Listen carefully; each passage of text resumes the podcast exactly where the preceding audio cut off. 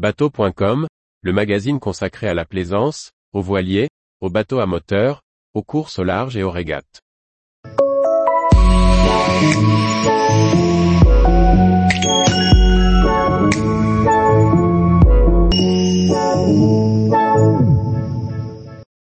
Tour de Fort Cigogne.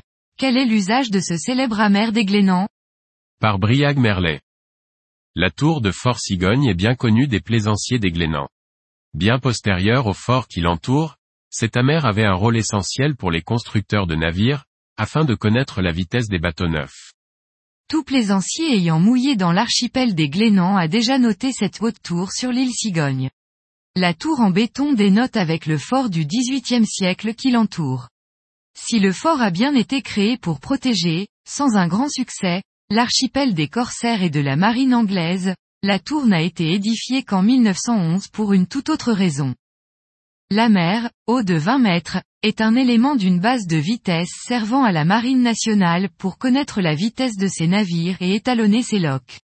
Elle fait partie d'une série de 10 amers servant de repères pour des alignements.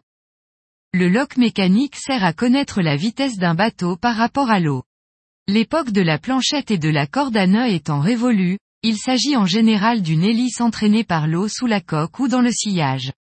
Mais la correspondance entre sa vitesse de rotation et la vitesse réelle du bateau n'a rien d'évidente. Il faut donc calibrer l'instrument. Pour cela, lors du lancement d'un bateau neuf, on mesure à l'aide d'un chronomètre le temps nécessaire à un bateau pour aller d'un point A à un point B, dont on connaît précisément la distance qui les sépare. Le bateau parcourt ensuite le trajet en sens inverse. En calculant la moyenne, on annule les effets du vent et du courant, pour obtenir la vitesse sur l'eau du bateau. Mais avant l'arrivée du GPS, il fallait faire appel à d'autres moyens pour bien connaître sa position. C'est ici que Fort Cigogne et sa base de vitesse entrent en scène. Pour étalonner ses navires, la Marine nationale testait ses navires entre l'archipel des Glénans et l'île de Groix. Calé sur un alignement de la mer de Géothèque et de la tour de Fort Cigogne, le navire partait des abords de Groix. Il prenait un top chronomètre au passage de l'alignement traversier du phare vert de Douélan et de la mer de Pincleux, jusqu'à prendre une première mesure lorsque la vigie voyait superposer le clocher de Rieck sur Belon et la mer de Kerhermen. Le bateau avait alors parcouru 5,66 000. Un deuxième top supplémentaire en ayant par le travers la mer de l'île verte et celui de Raguenès, confortait les mesures après 1,94 000 supplémentaires.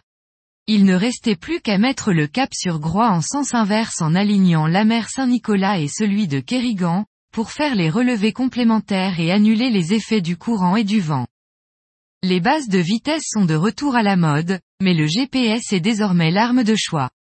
Pour autant, la méthode exposée reste valable. Alors avis aux amateurs de low-tech, une partie des amers reste visible. Sinon, à vous d'en trouver de nouveaux. Tous les jours, retrouvez l'actualité nautique sur le site bateau.com. Et n'oubliez pas de laisser 5 étoiles sur votre logiciel de podcast.